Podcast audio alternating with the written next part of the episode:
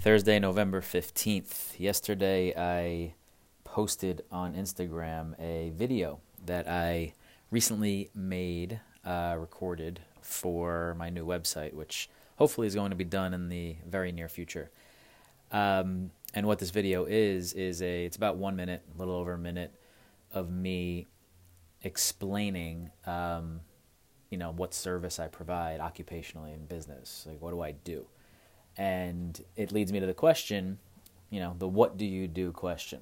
And I wrote a little caption on Instagram uh, while posting this video, and I want to read that to you today.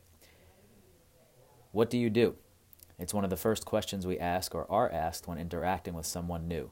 Being the contrarian I am, I avoid bringing this up until just before the some weather we're having topic, which is when you know a conversation is officially going nowhere. Truthfully, the what do you do question is the politically correct way to ask, how do you make money so I can be able to assess and then define you in one word? Occupationally, I've never fit into a nice, neat box, causing confusion amongst those I encounter when they are not able to say he's a lawyer or a teacher or a doctor, hence undefinable. I knew at a young age what I didn't want to do for a living.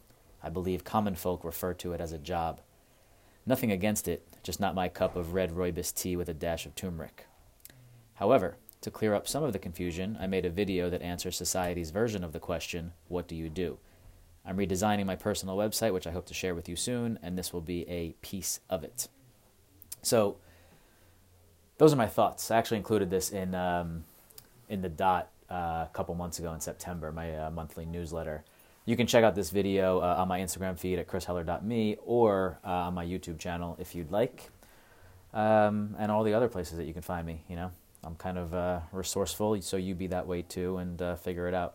Anyway, the what do you do question, it's always been a thing that society deems uh, necessary, whereas I'd rather learn more about people when uh, in those conversations. So it still does need to be answered and explained in certain ways, and I feel like this video will be helpful because there are many people out there who always always ask me, wait, what do you do again? Oh, I didn't know what you did. Oh, you do that? You know, I get that a lot because, as I mentioned in this little uh, caption here, that, you know, it's not easy to define.